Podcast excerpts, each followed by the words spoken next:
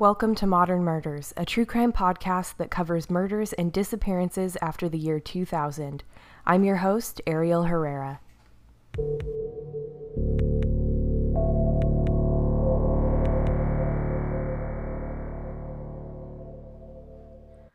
Russian is certainly not a language that I studied or grew up around. I'll do my best to try and pronounce these names to the best of my ability, but beware. I will be wrong, and either some or all of the names will be wrong as well. The next story is rough, involving domestic abuse and child violence, so I caution you before listening. Shumsk is a small agricultural town with a population of five thousand people in Ternopil, Ukraine. The religious town is home to four churches, two Orthodox, one Roman Catholic, and one Christian Evangelical. In nineteen eighty-nine, the Lautenberg Agreement was enacted to allow refugee status to immigrants fleeing religious persecution. Specifically, Ukrainian and Russian immigrants were granted permission to enter the United States after the fall of the Soviet Union. In a small village, two people fell in love and started a romance in nineteen ninety-seven that would end in tragedy just five years later.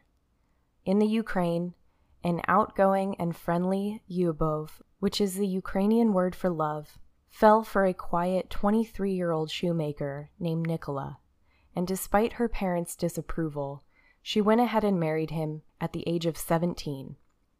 She became pregnant soon after their marriage and gave birth to their son Sergei in the Ukraine.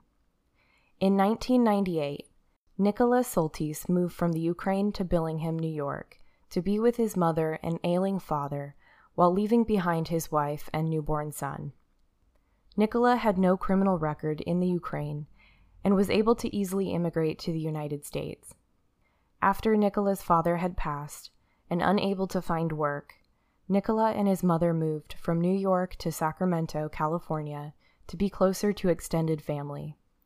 To help become more acclimated to the community, Nikola applied for a membership to the Bethany Slavic Missionary Church, but his request was pending because he was asked if he had left the church in the Ukraine peacefully. Nikola was unable to answer this question by pastors on three occasions. Shortly after moving, Nikola was able to convince Lyubov to immigrate with their son to join him in Sacramento. It was reported by Lyubov and her relatives that Nikola was extremely abusive to her in the Ukraine, and her family hesitated on letting her go to the United States with Nikola. Her accounts of the abuse describe how Nikola would beat her until she was unconscious, splash water on her face to wake her up, and continue beating her. Lyubov's brother, Petro, said that even though he considered his brother-in-law family, that Nikola had an unbalanced temper and abused Lyubov while she was pregnant with Sergei.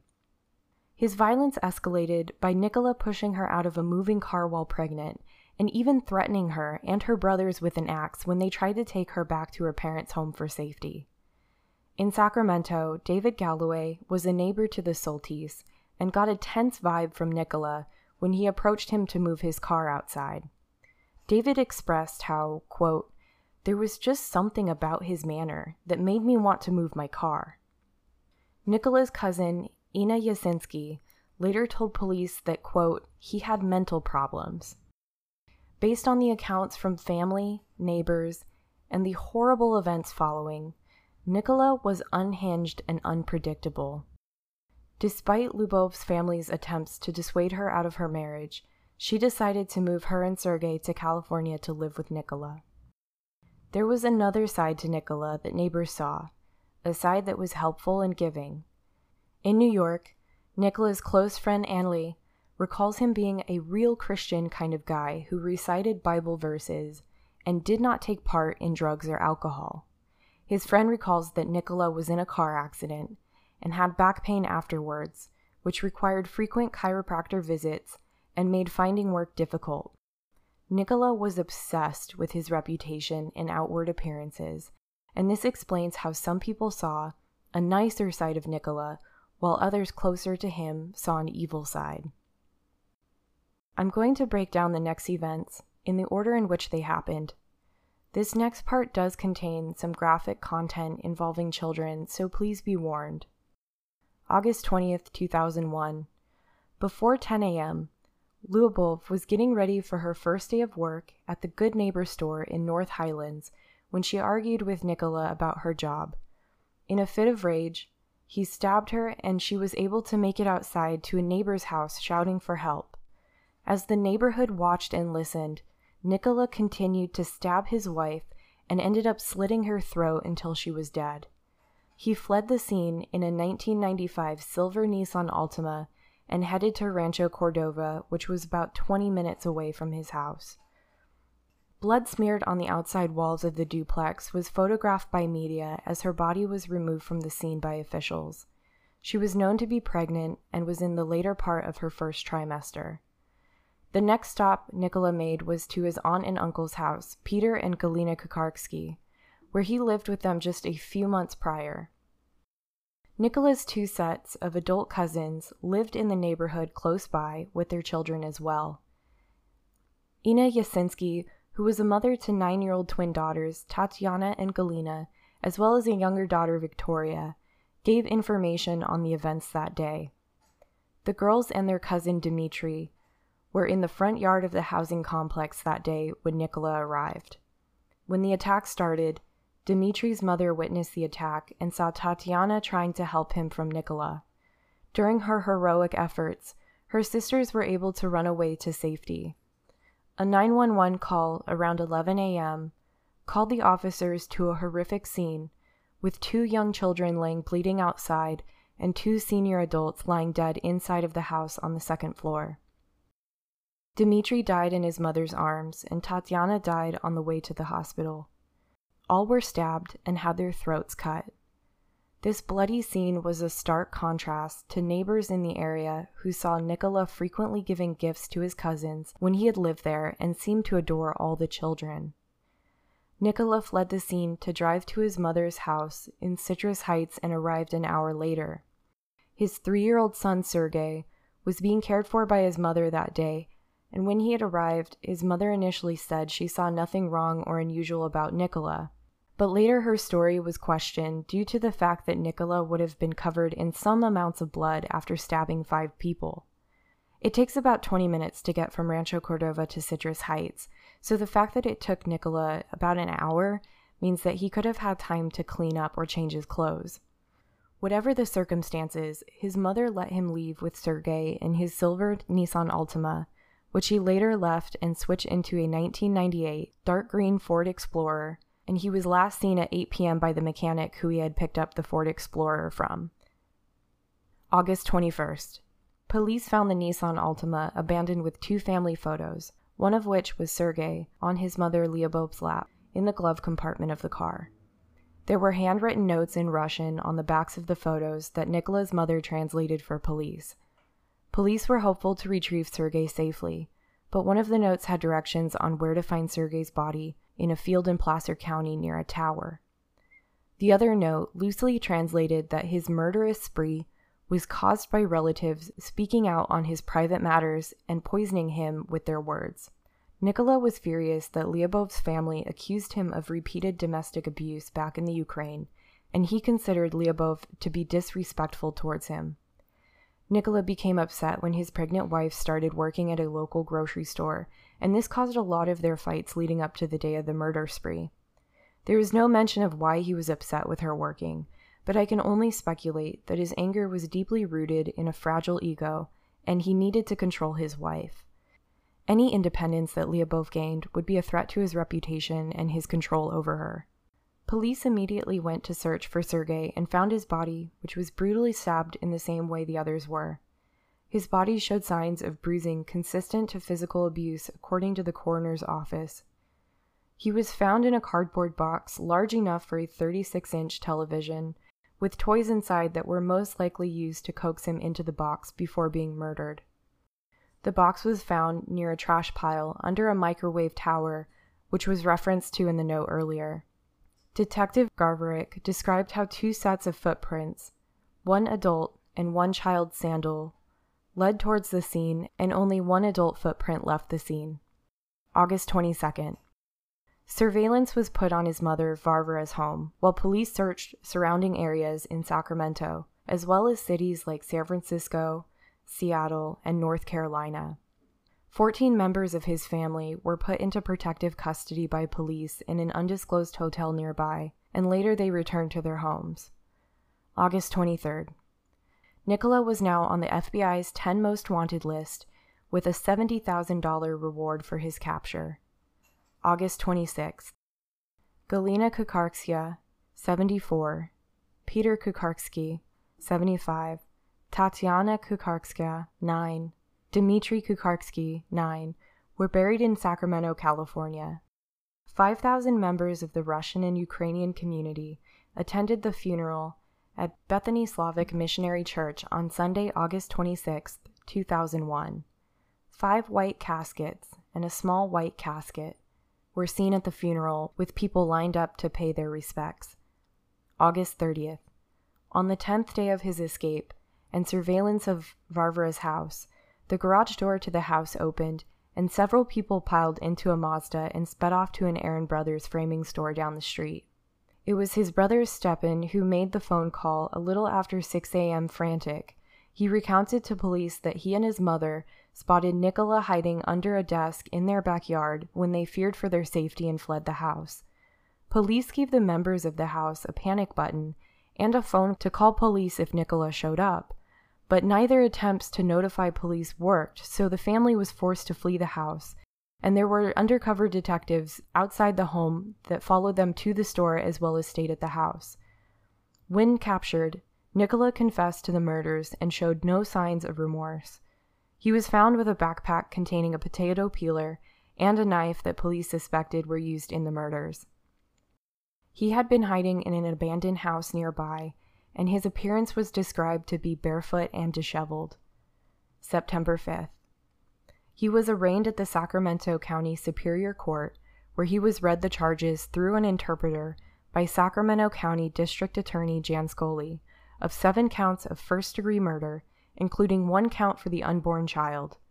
When Nikola was first booked into jail, he was put on a suicide watch and later spent three days in a psychiatric unit in October after he had tried to tattoo himself with a pencil. In late November, he was again admitted to the psychiatric unit for seventeen days after jumping from the second-story tier of the jail housing unit, ultimately breaking his heel. He denied any psychiatric medication and was later evaluated by U C Davis Medical Center professionals, concluding that he was not suicidal at the time. Lawyer Tommy Clinkenbeard was going to try and seek an insanity plea on the basis that Nikola had breathing problems at birth and suffered debilitating headaches as a youth. Nikola grew up in a part of Ukraine that was not far from the Chernobyl nuclear plant, and the Chernobyl nuclear plant accidentally failed on April twenty-sixth, nineteen eighty-six, which caused radiation poisoning in the surrounding areas. Clinkenbeard goes on to describe that the area Nikola lived was laced by heavily polluted rivers, raising the possibility that he suffered from some mental illness caused by the environment.